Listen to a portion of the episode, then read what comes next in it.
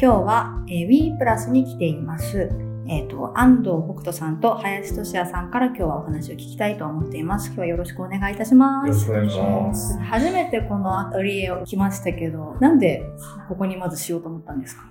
あ、場所ですか、うんは何でね、あの、この場所が良かったってわけではうん何でもなくって、たまたま物件を探していたらいい場所があったから、で、結果暴露町になったっていう感じですよ。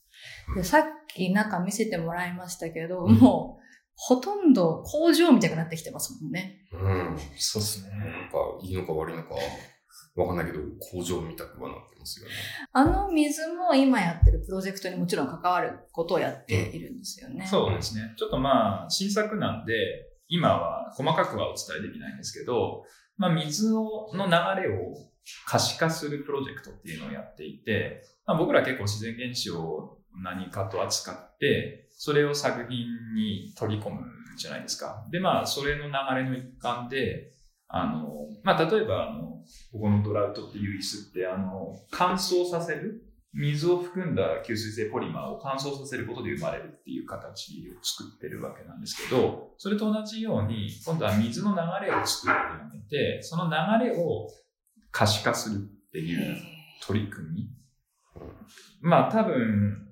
ちょっとミラノが伸びちゃってるから、いつ発表できるかっていうのはまだわかんないんですけど、あの、近いうちに発表できる予定。うん。楽しみですね。うん今、後ろに椅子があるんですけれども、もともとどういうインスピレーションとかから来ることが多いんですか？こういうプロジェクトって。これはね、一番最初に、その、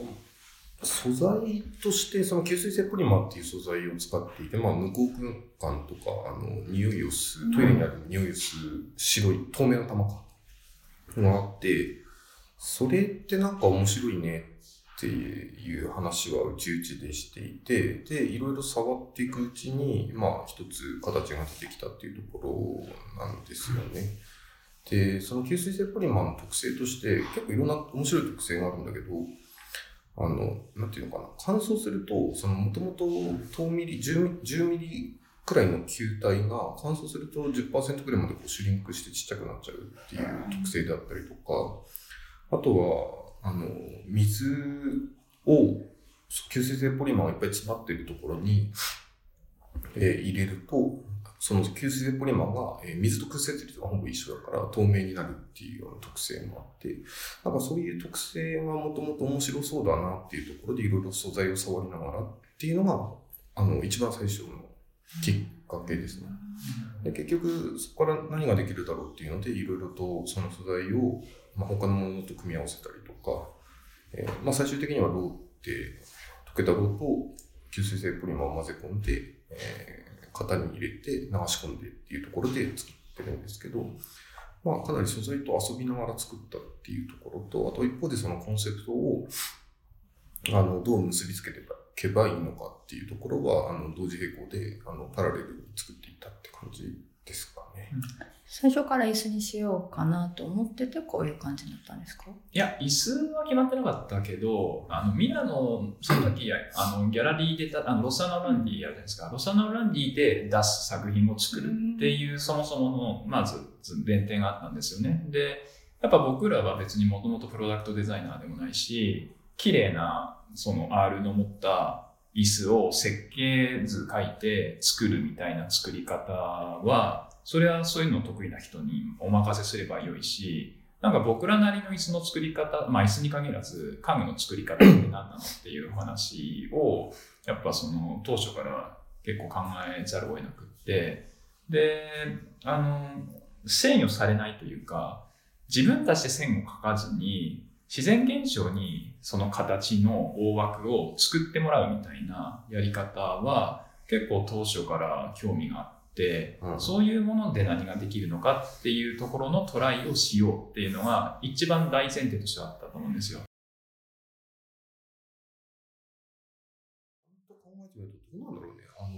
要は、目の前にある現象って一番説得力がありますよね。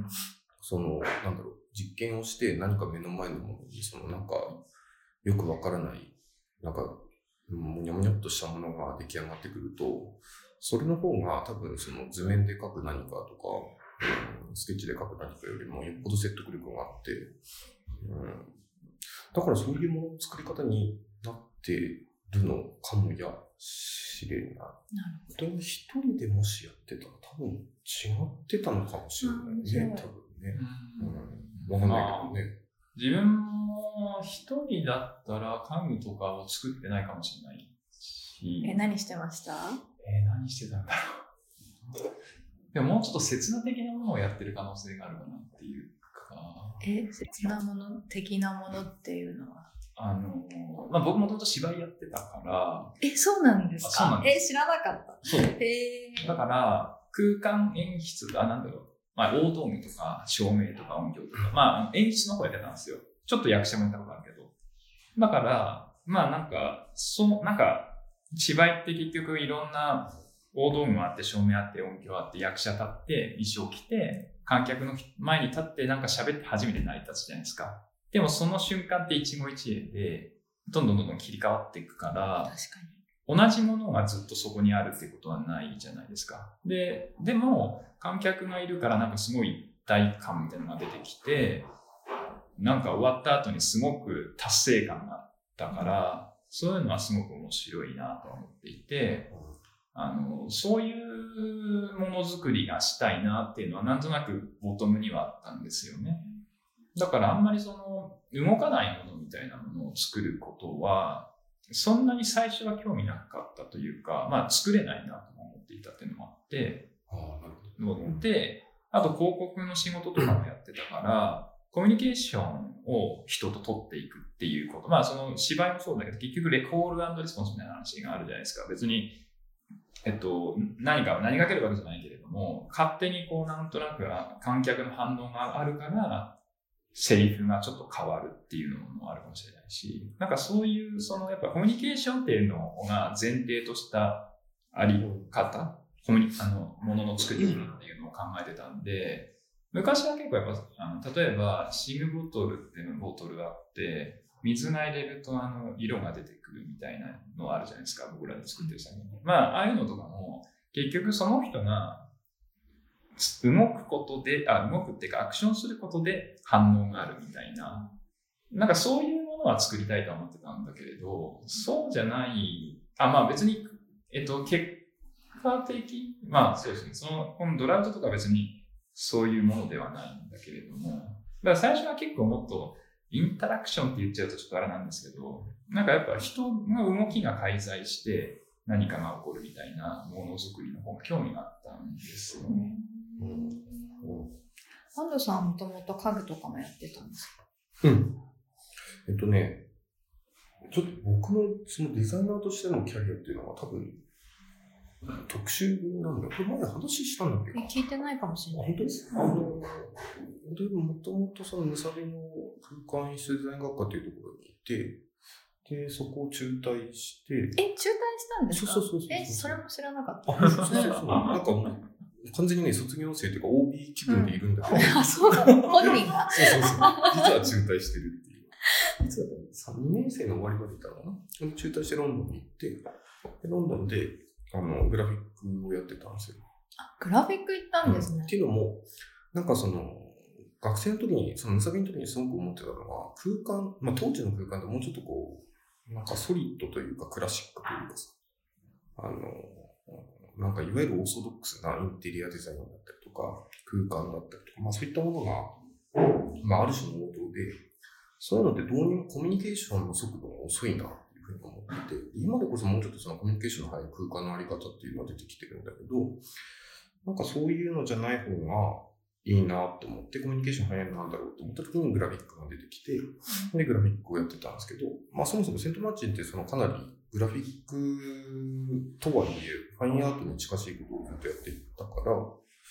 結構ね、なんかキャンバスを作って、キャンバスをそのバス停、ロンドンのバス停の上にこういっぱいいろんなところに置いて、しばらく1ヶ月くらい放置して、で、そうすると、あの、鳥の糞とかさ、あの草とか、ほこりが舞ってくるじゃない？で、そういうものを、あの、マッピングして作品を作ったりとか、なんかグラフィックなんだけどグラフィックじゃないみたいなことを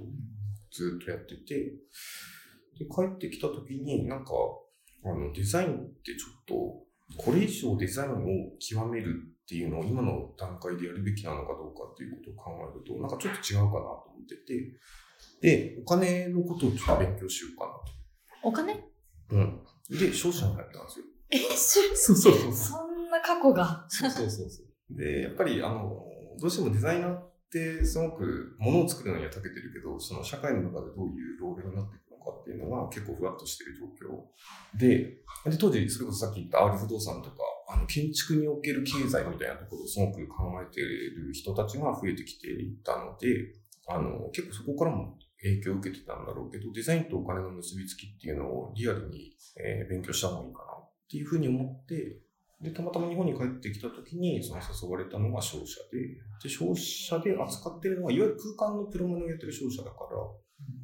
えー家具とか空間を扱ってるんだけど、自分がその手を動かして書くっていうわけではなくて、えーどちらかというとそれを取りまとめるようなポジション。だから家具っていうのは親しみはあったんだけど、自分でその作るっていう立場ではなかった。そうだったんですね。え、で、そっからデザイナーにいきなりなったんですか、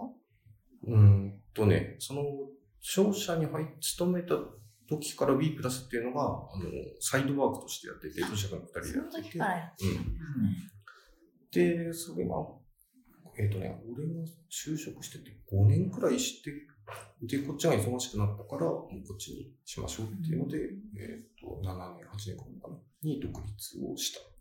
よくインハウスデザイナーやりながらサイドプロジェクトやってるっていうデザインの人多いですけど商社行きながらサイドプロジェクトでデザインスタジオってね。え、その時林さんは別の？その時広告代理店に行って、うんうんえーっと、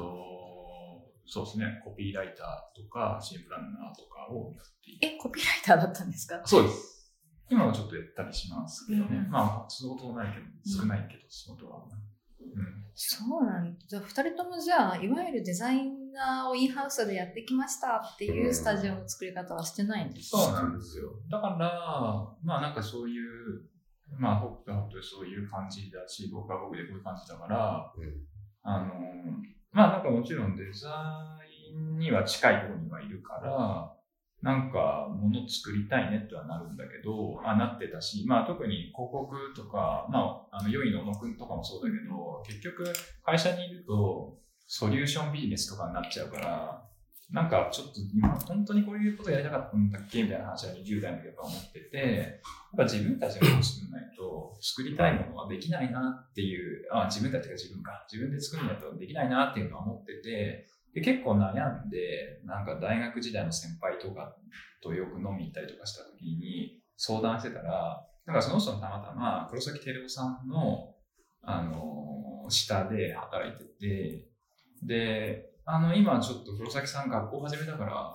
こ、こ これはみたいな。だからそんなノリで、スクーリングパッドっていう学校その時やってたんですけど、あの、世田谷ものづくり学うん校 ID であるじゃないですか。うんあそこでやってて、で、そこになんか、あまあ、遊びに行ったっていうか、まあ見に行って、その学校でちょっと、ま、ま、学んだっていうか、に行ってた時代があって、そう20代の時ですか？そうそう、20代の結構23、4、5とかそのぐらいだったんだけど、行ってたんですよ。で、そこで、たまたま出会った子と、僕とが友達で、で僕と出会って、でも最初はその子も含めて3人で B プラスをやって、うん。で、まあなんかその時行ってた人結構面白い人いっぱいいて、あの、まあなんかやっぱ自分らでやった方がいいねみたいなノリもあったから、自分らでいろいろや始めてる人とか多くて、で、まあ、自分一人でやってもよかったんだけど、なんか、複数、まあ、サイド、サイドワークみたいなとこもあるし、やっぱ複数でやった方がドライブしそうだし、あの、なんかたまたま同じようなことに興味持ってそうな仲間だなと思ったから、それで始めて、で、あの、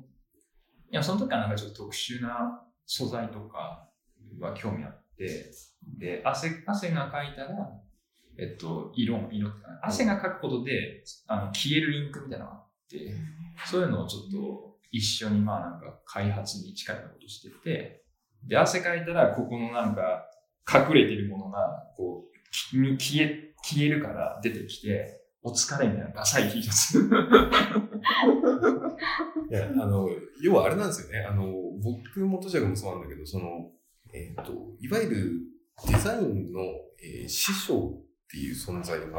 いないんですよ。つまり、誰かの下についてデザインを学んだっていうのは、もちろん学校単位ではあるんだけど、えーまあ、実践の場においてはほとんどない。っていうか全くない。ゆえに、その、自分たちが本当に面白いっていうものを、あの、見つけて作るんだけど、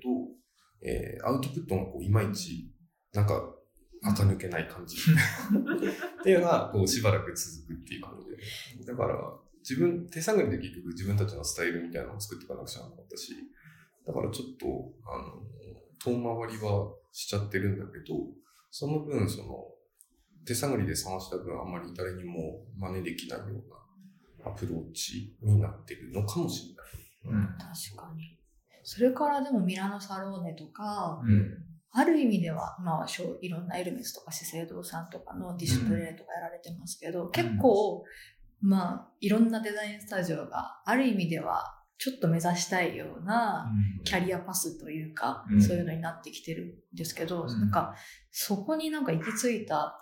これがあって行き着いたみたいなのってあるんですきっかけ？きっうん、きっかけみたいな。かけ。るのかなまあ、多分、まあその、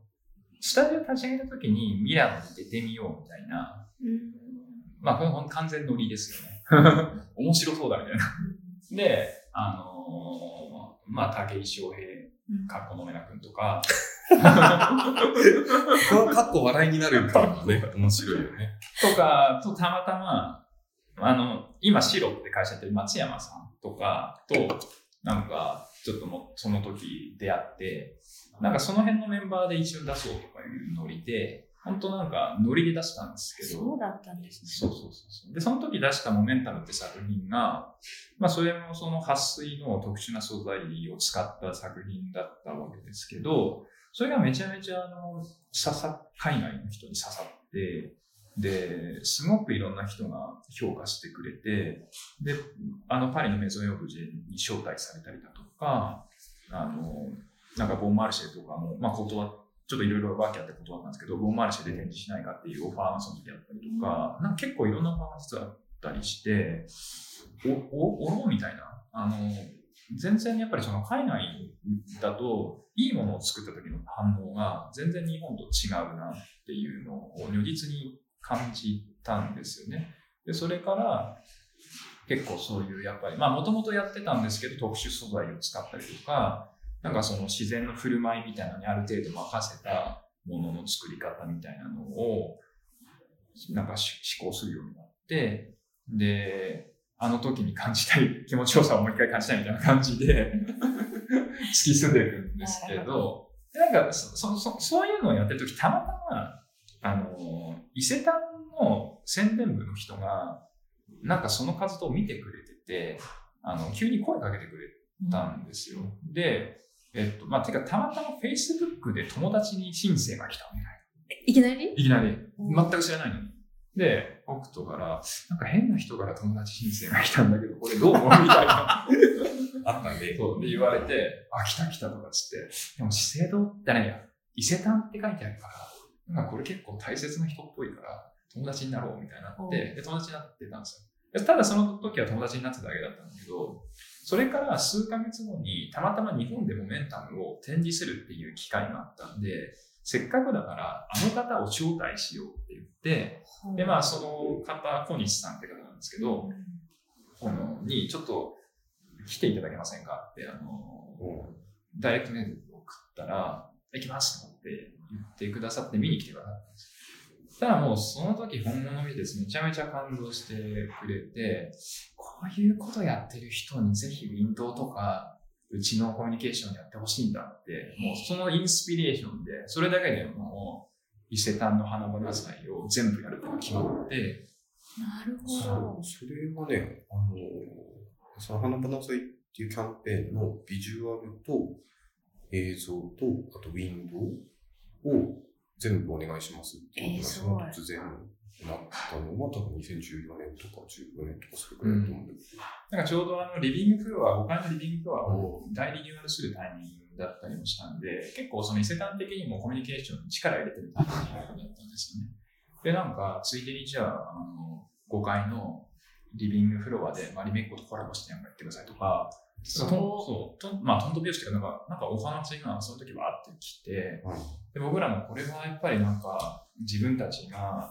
やってることを日本でちゃんと伝えていくいい機会だと思ったから、結構気合い入れて、まあ、当時今今にしてみるとかなり予算とかもあのなかなか渋かったんですけど、別に当時そんなこと全く関係なくて、まあ、とにかく自分たちがやりたいことを表現した方がいいねって、でそれであのずっと動き続けるウィンドウっていうか、その時は上にシュレッダーをパックした機構を置いて、で、ロール紙を下にセットして、ロール紙から常にそのシュレッダーに紙が送り込まれると。っていう機構を作ったんです。そしたら、初日は、あ、で、要は花吹雪のように毎回毎回、なるほど。紙が舞っている空間っていうのを作って、しかも初日は何もない空間なんだけど、最終日にはめちゃめちゃそれが埋もれていくみたいな、そういう結構挑戦的なウィンドウを、まあそのモメンタムの時のように、とにかく自然の振る舞いで何かちょっと変わっていくみたいなのをやりたくて提案したら、やっぱりなんか気に入ってくれて通って、で、それで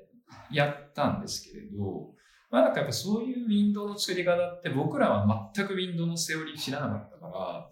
やれちゃったんですけれど、そうだね。あの、3日に1回そのロール紙買いに行かなきゃいけないし、うんあの、普通のウィンドウディスプレイのデザイナーの人とかだと、当たり前なんですけど、怖くてそんなの提案ももちろんできないし、まあ、あとそもそもお金の採算合ってないっていうか、僕らはとにかく目立ちたかったというか、人と違うことやりたかったみたいな、まあ、心もちろんありましたし、それでできちゃったみたいな。でもそれでやると、やっぱりなんかいろんな人が見たことないから、すごくやっぱり反応してくれて、で、なんか、まあ、ミラノで出してることと、そういうウィンドウとみたいなのが、まあ、相乗効果って、結構日本のウィンドウをやっている百貨店さん、その他の百貨店さん、まあ、西武さんとか、あの、そういうところの仕事につにつながっていったとか、なんかそんな流れがあったんですよ。で、さっきの質問の答えは、長いね。長い長い長い俺もさっきからすげえ長いんじゃねえかなって思いながら聞いてたんだけど。で結論を言うと、あのめっちゃ非効率的だからだと思います。あとあれだよね、あの、さっきトシヤがも言ってたけど、なんだろう。あの、もともとのセオリーがよく分かってなかった。まあ、さっきの師匠がいないっていう話にちょっと通ずるところだと思うんだけど、その、もともとのセオリーとか、そのコンテキストをよく分かってなかった分、その自分たちが本当に面白いものをとにかくやろうっていうところしか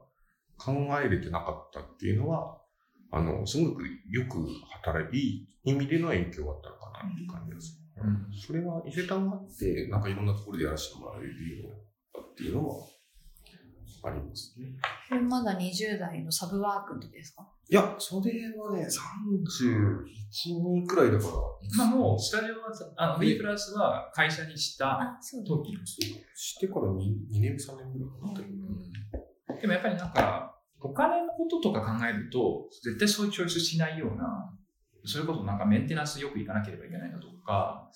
結構その、そういうリスクとかは全部自分たちが動けばいいんでしょ？みたいなノリで回収して、しちゃってたんですけど、なんかそういう、なんていうんですか、そういうリスリスク取らないと到達できない表現っていうのが、やっぱ自分たちの場合結構あって、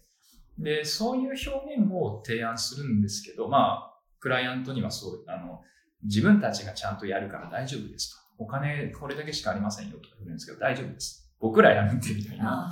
で、ただ、こういう表現をやりたいんだ、みたいな言い方をしてやってきてたんで、えっ、と、まあ、多分、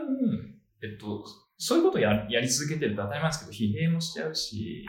あの、スタジオとしてのお金儲け的には間違ってるから、だからあんまそういうアクションを取る人が結果少なくって、あんまり見たことない表現に結果なってて、そういうのを見た方が、うちもやってみたいとかって思っていただいたのではないか、なるほ過去ど。仮説っていう。最初は結構、もうお金のこととか、時間のこととか、何にも関係なく、いろんなことやって、あ、でもでも今も今も。あ、今も？うん。あの悲しいかな。どうもそういう癖がずっと残ってるっていうところがあって。でも、みんなそうなんじゃないかな。あの、要は自分たちのそのコミット、あの、気持ちがね、コミットできるプロジェクトについて言うと、時間とかコストっていうのは、あの、度外視してやるっていうスタジオ多いんじゃないかなと思うんだけど、どうなんでしょうね。あんまり他の人たちがよくわかってないねえ、でも周りのスタジオさんたち、タクトさんにしろ、はいまあそういうやり方の人ばっかりなのかもしれないなあと、っていう。三沢さんとかもそうそうそうそうまあ好きでやってるっていうかね、なんかもうやらないと、いやだからなんか、いやもちろん、とはいえ、スタジオとして回していかなければとか、まあ結婚もしてるから、まあ その嫁に対しての説明責任がみたいな、まあ一方であったんで、あの、一応ちゃんとなってるんですか、攻めるプロジェクトと守るじゃないんだけど、まあライスワークとしてやる仕事みたいなのは、ちゃんと一応やってはいたんですけどね。まあでも、やっぱライスワークとかだけだとスポイルされるし、もともとそういうのやりたくないから独立してる節もあるから、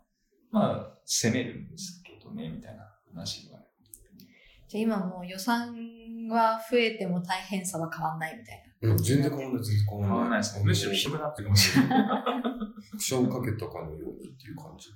そうだから、あの、すまあ僕らはいいんですよ。あの、そういうふうにやってきてるから。だからそのススタッフ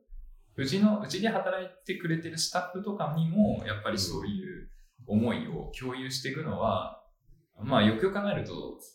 大切だな、みたいな。その人たちもめ、それこそもう朝とか夜とかメンテナンスとか行かなきゃいけないとか、よくやってもらってるわけだから、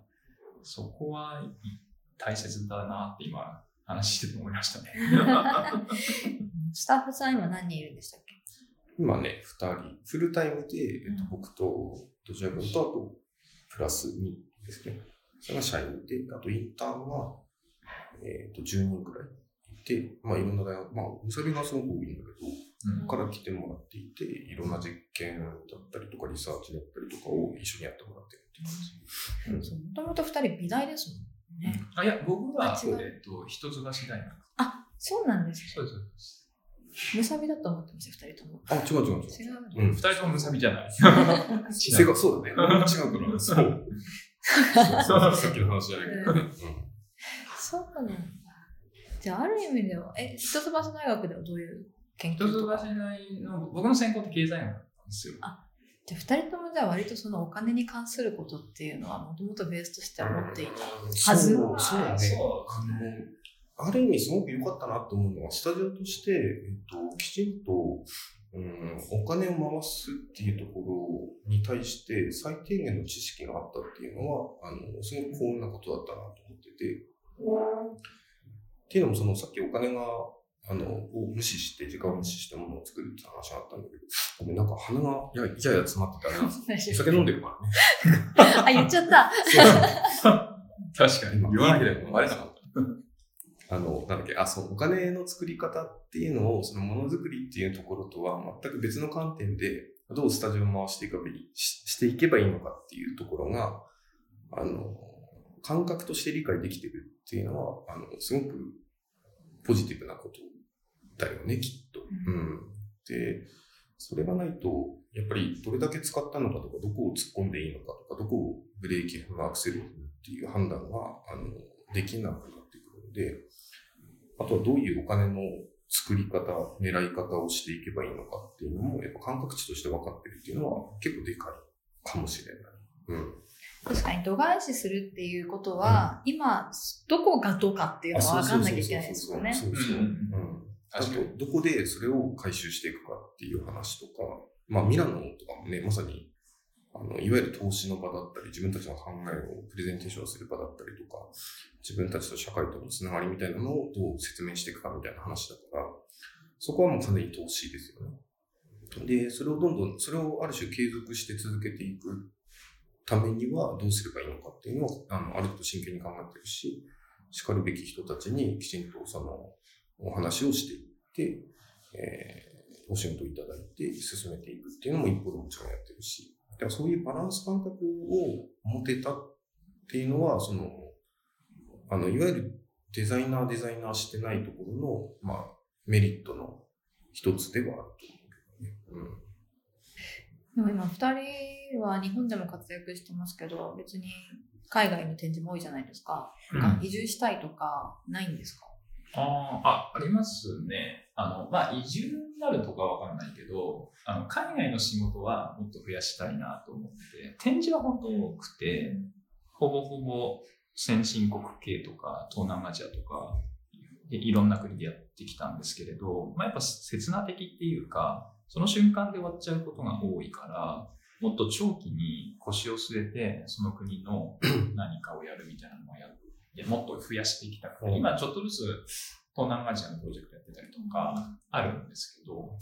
なんかそれもっと増やしたくて。だから来年とかは、ちょっと実験的に、あの、スタッフを1年い海外でちょっといてもらって、営業活動とか、やってみるとか、えちょっと、そう、やってみようかなと実は思ってて、で、よくよくは、まあ、ベースが日本がいいか、海外いいかは、まあ、ちょっと、ね、このご時世だからよくわかんないし、と、本当このご時世だよね。どっち、まあ、でも、日本は日本でさ、ものづくりのその、スピードとか、うん。なんかその、えっと、便利さ、利便性とか、あとクオリティの、あの、キープの仕方とかっていうのは、海外とかの工場とかそんな知らないけれど、やっぱ見てるとかなりレベル高いじゃないですか。だから日本に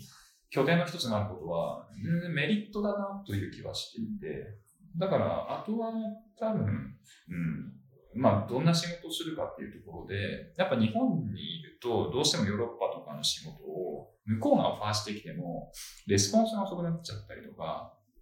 生のものを見てもらえないから、スカイプとかでミーティングになっちゃって、立ち消えたプロジェクトもあったんですよ。だから、うん、なんかもっと行きたいですね。じゃあもしかしたら We プラスどこどこ支部ができるかもしれない。多分流れとしてはならならなくちゃなんないんじゃないかなっていうふうに思ってて、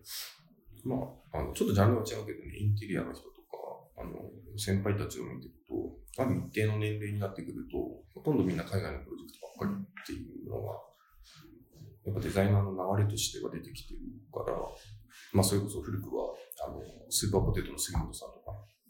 もうやっぱ海外のプロジェクトがある年齢からすごく増えてる。なんか一回リサーチかけたんですよね。どうどういうデザイナーがどういうプロジェクトやってるのかっていうリサーチをしてみたんですけど、そうするとやっぱりある程度の年齢になってくると、海外のプロジェクトが増えてくるっていうのは、あの、キャリアを重ねるにつれて多分そういうラインになってくるんでしょうね。だから、ある種そこはちょっと不可避なのかなとも思いつつ、あの、もちろん興味もあるし、ただこのご時世だからね、なかなか難しいところ。うんなんか今ね、マレーシアでだけど、あのインテリアのプロジェクトやってて、あの、まず、あの、墨出しってあの、まあ、なんだ、壁の位置とかを決める、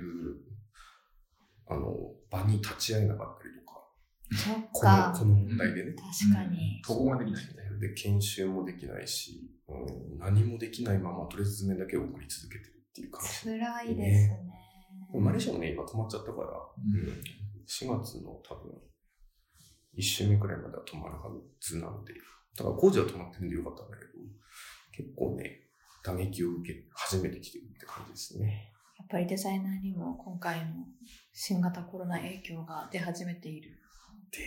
るよね、きっとね。どどうなんですか？他の周りの方が。いや、延期になったって話はちょいちょい聞き始めました。あ、そうだよね。展示系とか、うんうんうんイベント系、あそうだよね。まあ、ミラノも最たるもミラノので。そうですよね。イベントに携わってる人たちは、まあ自分たちの周りも多いんだけど、みんなやっぱ3月4月とかは亡くなったりして、うんかなり大変な感じになってるんですけど、もうちょっと長期のプロジェクトでやってる人たちは、なんか別にそんな直近で、あまあもちろんちょっと延期になったとか、そういうのはあるけど、なんか全く仕事がなくなったみたいな話は、そんなには聞いてはない。うん。でも、これからね、その、長引いて、各企業が、まあ特に4月から年度始めで、うんそうどうね。いうやり方を、まあコミュニケーションを取っていくのかなっていうのはちょっと心配というか、なんかそれが、まあ、例えば自分たちとかだと、クリスマス周りとかに結構クリスマスに絡んだお仕事とかもあったりするんだけど、そういうのは来年どうなるんだろうね。あ来年とか本年度、来年度どうなるんだな、どうな、みたいな。なんかちょっと不安は不安。あれだよね、いいきっかけになりそうな気するけど、なんかこの間、ディジーンであの、リーデルコートが、なんかテキスト書いてたけど、要はアフターコロナの話になってくると、物事の価値観が変わってきたりとか、あの、デザインとかクリエーションのあり方みたいなのが変わってくるよみたいなことを書いてたけど、まさにその通りなの。震災の時に価値観がちょっと変わっちゃったみたいなのとか、リーマンショックの時にも経済の価値観が変わっちゃったみたいなのが、多分今回も確実に起こるような気がしていて、でそこを、その、きちんと自分たちとしても認識をして、社会の流れとつながりっていうのを認識した上で、ものを作っていかないと、もう立ち行かなくなってきそうだなっていう感じはするね。ある意味ね、世界的なカタストロフですからね。もう、はい。ね逃げ場ないよね。あの、震災の時とかは、なんだろう、あの、海外のね、あの経済状況はまた変わってないっていうことだったから、そっちに活動を見出すって可能性ももちろんあったと思うけど、今どこ行っても八方塞がりの状態で、でそうなるとやっぱり自分たちで新しい価値みたいなのに作っ、どう価値付けをしていくかみたいな話っていうのがすごく重要になってきそうな感じ。だから多分次のミラノの、あ、もしやるとしたらね、次なのか来年なのか、ミラノとかは、あの、パリとか、ああいうところでの、あと、あれか、LD、ロンドンデザインフェスティバルとか、タッチデザインウィークとか、ああいうところのものの、あの、デザイナーのプレゼンテーションの仕方っていうのは結構ガラッと変わってくるだろうなと思っていて、そこは、あの、興味深く見続けたいなって感じはするけど。うん同時にでも自分たちはプレイヤーなわけですもんね。プレイヤー。うん。そうですね。まあでもなんか、まあ個人的には、そもそも、なんかもうこれ以上物を作る必要ってあるんだっけみたいなことを、それこそ社会に出る時に思ってたんで、うんそこからもう数十、あ数十年経ってない、まあ20年弱経って、あんま、まあ変わってないというかむしろ加速しちゃってたりするじゃないですか。だから、まあいいきっかけになるといいなと思いますね。まあつまり、うんそうだね。その要は大量に物を作って株価上げてみたいな、うん。とりとにかく物を売って株価上げて、みたいな、その資本主義、市場主義みたいなところにとらわれすぎてるっちゃとらわれすぎてるじゃないですか、で、僕がって。で、やっぱじゃない生き方とかって、もちろんちょっとずつあったけど、やっぱ絶対にマジョリティになれないっていうか、で、なんか NPO とかやってる人は、なんか、体制していかないみたいな、そういうような話をずっとこの感あって、で、まあそのリエデルコールの話じゃないけど、やっぱりそういうのがマジョリティにならざるを得ないみたいな。もう物を作れないとか、節制して、あ、節制っていうか、まあ、適切な消費みたいなものが、あの、をせざるを得ないみたいなことになると、結構社会変わるから、うん、なんかもう僕はそうなればいいなとかって思いますけどね。そこはね、すごく難しい。なんか最近ね、すごく考えちゃうんだけど、なんかある、なんだっけかの記事で読んだんだけど、要はその、環境負荷が一番少ないのって、あの、消費しないこと、うんも物を買わないことっていうのは、どうやら一番負荷が少ない。あの、人間が活動していく上で。で、もしそれが、あのその前提に立った時に、じゃあデザイナーって何なんだろうっていう話をやっぱ考えざるを得なくなるよね。だからその消費活動に、えー寄与していくデザインっていうのはもちろんあのクラシックな領域ではありだと思うんだけど、あのそうじゃないデザイナーのあり方っていうのはきちんと模索して、きちんと提示していかなくちゃならないかなと思っていて、多分そう考えてる、そこで今、あの、ちょっと苦しみ始めてるデザイナーって世界的にすごく増えてきてるような気がするので、まあ、その彼らの答えだったり、僕たちなりの答えみたいなのが、あの、ね、ちゃんと解像度高く提示していかなくちゃならない、あの、ものとしてね、て作品として提示していかなくちゃならないなっていう気はしてますけど。まさに去年、あの、ミラノでパワラ・アンテネテリさんがうん。キュレーションしてた展示とかも割とそうでうそうそうそう、まさにあの世界だよね、きっと。ああいうのって別に、あの、いろんな人がいろんなところでね、言ってたりするし、まあ、スペキュラティブデザインとかも、うん。まあ、批判的な立ち位置だけれど、結局同じ話だったりするだけじゃないか、そのものも、その、行き着く先というか根本的な。だみんなそういうことを、特に海外の人とかってやっぱそういうことを考えてるデザイナーって多いじゃないですか。なんか日本ってあんまいないっていうか、なんかやっぱすぐ資本主義に寄り添いがちみたいなのって結構僕ら的にはやばいなって思ってる。それはなんでなんだろ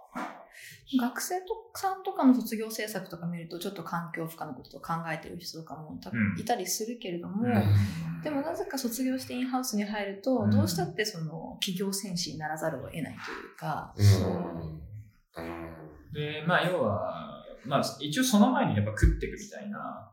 あの、その前にっていうか、まあ、やっぱそそもそも食っていくとか、うんあの社会の中で生きるみたいな話になって、で、やっぱり自分一人とかでやることに限界がきっとあるから、まずは社会で経験を積もうとかって入っていくと思うんですよね。インハウスなり、なんなりで。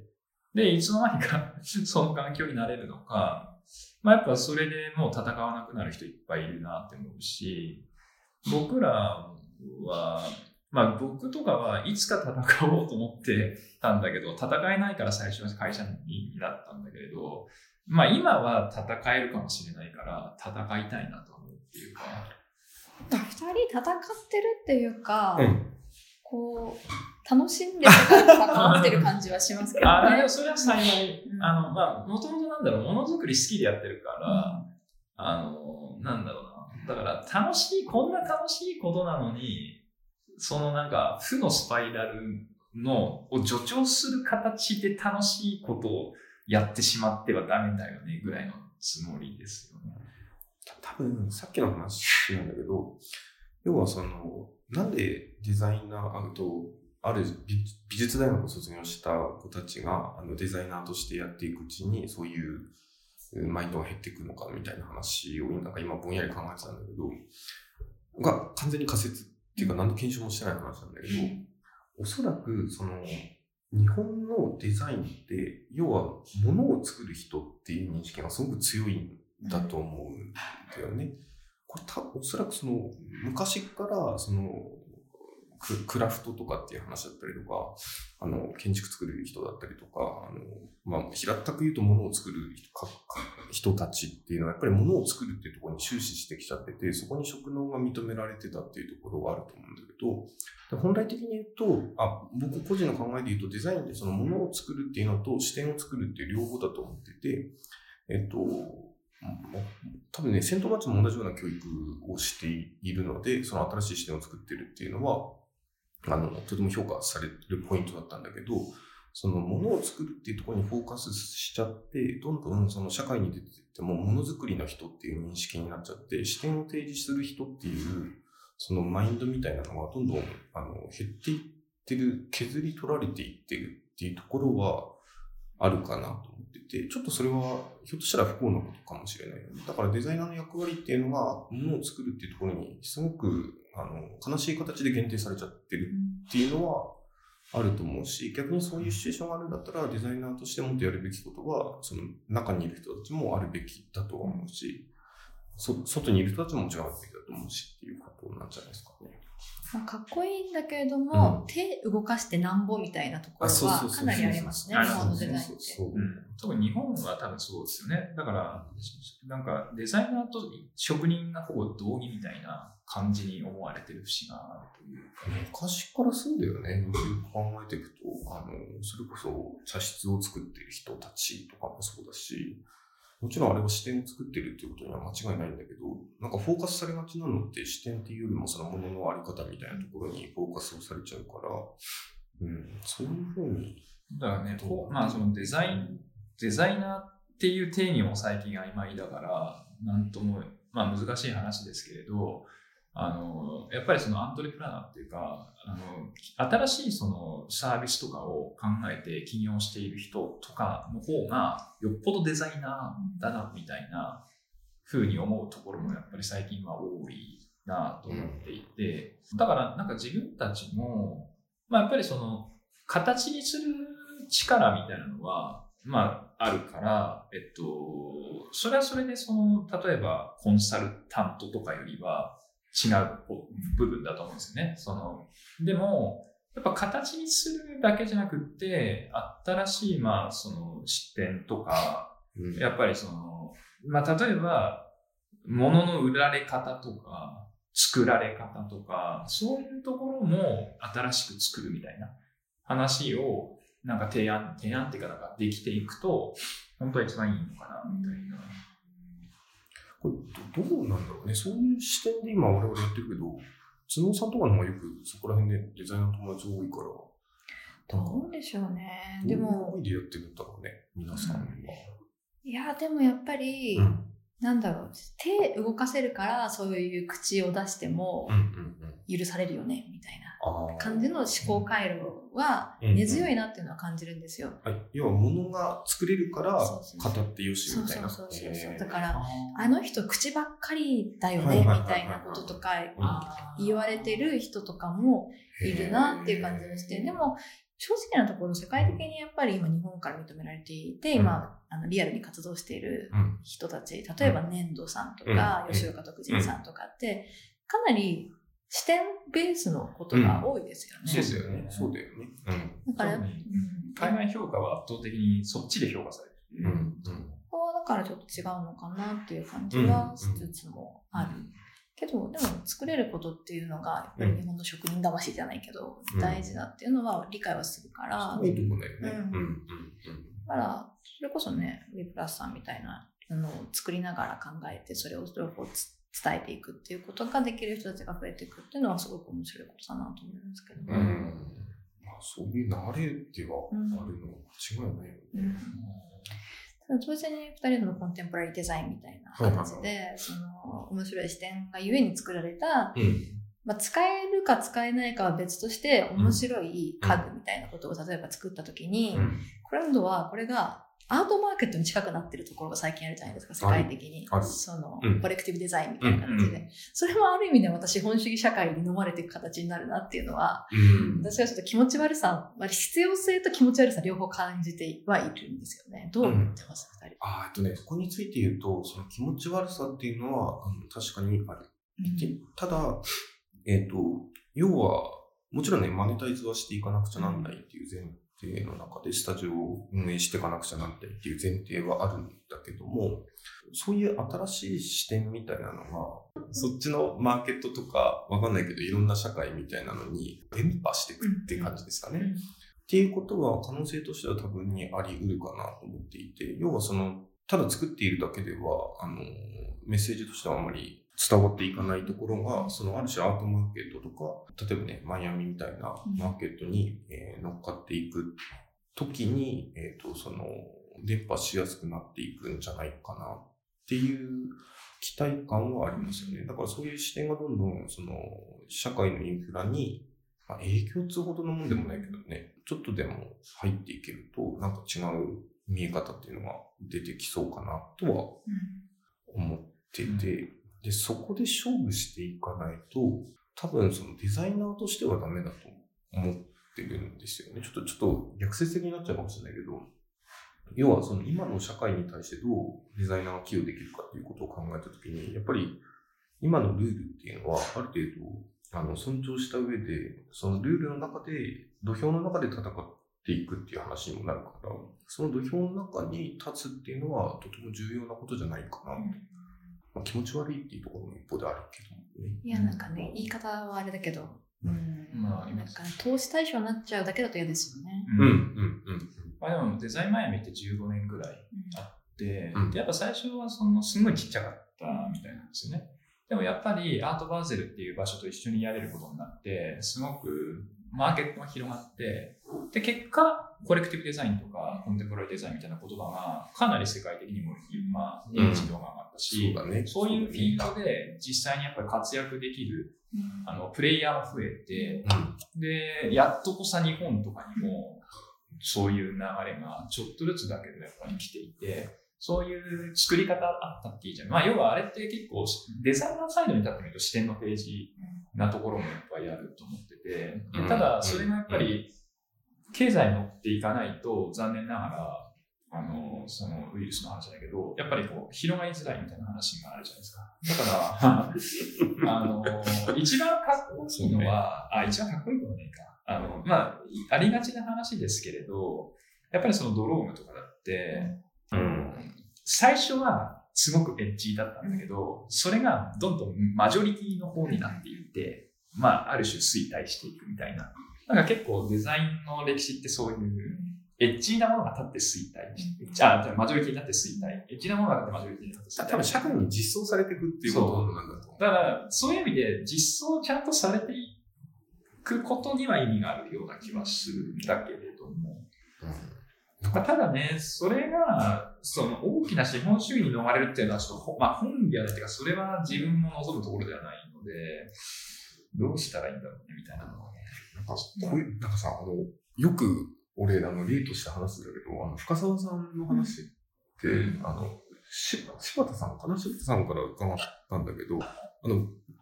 ちなみに深澤さんとは全く面識がないので、あの、こういう場でお話しするのも、なんか恐縮な感じがするんだけど。柴田さんが、がおっしゃってた。おっしゃってた。おっしゃってた。で、あの、僕今38かな？で、学生時代、だから多分、えっ、と、18年前とかそのくらい ?20 年前とかに、ちょうど深澤さんが、あの、考え方をもとに、そのプロダクトを出し始めたっていうのが、あの、それこそ20年くらい前なんだって。で、えっ、と、俺がそのデザイン教育を受け始めたタイミングって、まさにそのタイミングだったので、要は彼の考え方っていうのが、ものすごくスタンダードなものだと思ってたし、その、そんなにエッチなものでもなくって、ごくごく当たり前のものっていう認識で、ずっと僕は、あの、ものを見てたんだけど、で、その柴田さん曰く、その深沢さんの登場っていうのが、あの、かなり当時からしてみるとアバンギャルドな存在だったらしいと。要は、あの、今までのそのポストモダニズム、モナモダニズムのそのデザインがどんどん続いてきている中で、そういうミニマルなものが一気にポンと出てきてて、ものすごく変わったものだったっていう認識があったんだって。だ彼の登場というか彼のものっていうのが。で、気づいたら、それがもう世の中にどんどん実装されてきちゃって、20年かけて実装されて、もう、あの、彼のデザインっていうのが、社会の、あの、あらゆるところまで、その、なんつうのかな、フォーマット化されてるというか、インフラになってるというか、世の中に完全に実装されちゃってる。ただ、その、大元のところではすごくアバンギャルドな存在だったみたいな話が、さっきのドロームと通ずるところはあるかなと思ってて、で、なんかそれ聞いたときに、あ、デザインってこういう、正しいデザインってひょっとしたらこういうことなのかもしれないなっていう気は、うん、その好き嫌いは全く別にして、ドロームの深澤さんの方は。確かに、あの、最近その、なんていうか、プロトタイピングデザインみたいなものっていうのが、うんあの、だんだんその、プロダクトを作る過程で当たり前になった、うん視線の提示でかっこいいくて未来を提示するようなものが一般的になってきているし、それがもしかしたら、ゆくゆくは世界に広まるかもしれないみたいな。そのかもしれないの提示っていうのが当たり前になってきたっていうのも、ここ多分、なんか20年ぐらいなんですかね。うん。けど、まあ確かにその、だんだん変わってきてる中で、うん今こういうそのコンテンポラリーデザインみたいな考え方が出てきたっていうのは、うん。流れとして、また次の流れなのかもしれないねひょっとしたらそれが世の中に実装されるかもしれないし、されないかもしれない。うんまあ、あの、支流本流の話、メインストリームとブランチの話だと思うんだけど、まあ今はブランチかもしれないけど、そのうちがあのメインストリームになり得る可能性もあるっていうことですよね。でも実装できるデザインってやっぱ素敵だなっていうのは最近思ってて、もちろん座れない椅子の価値はあのある一方ではあると思うんだけど、座れる椅子の価値っていうのも確実にあるから、そこはやっぱりあのきちんと両睨みというか、うん。両方、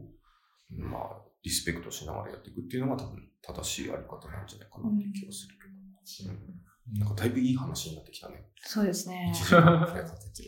1。時間くらいかけて。ちょうど1時間くらいになったので、じゃあちょっと聞き足りないことはいっぱいあるかもしれないけど、またいつか次回とか来てくれたら嬉逆しい。逆にこんな感じでよかったのかこんな感じで良かったですよね。多分、うんよかった。良い話でしたよ。と頭脳さんの話聞きたいなって思いなあ、ちょっとじゃあ一個質問いいうんえですか、ー、なんか大丈夫かな？はい。あれなんか、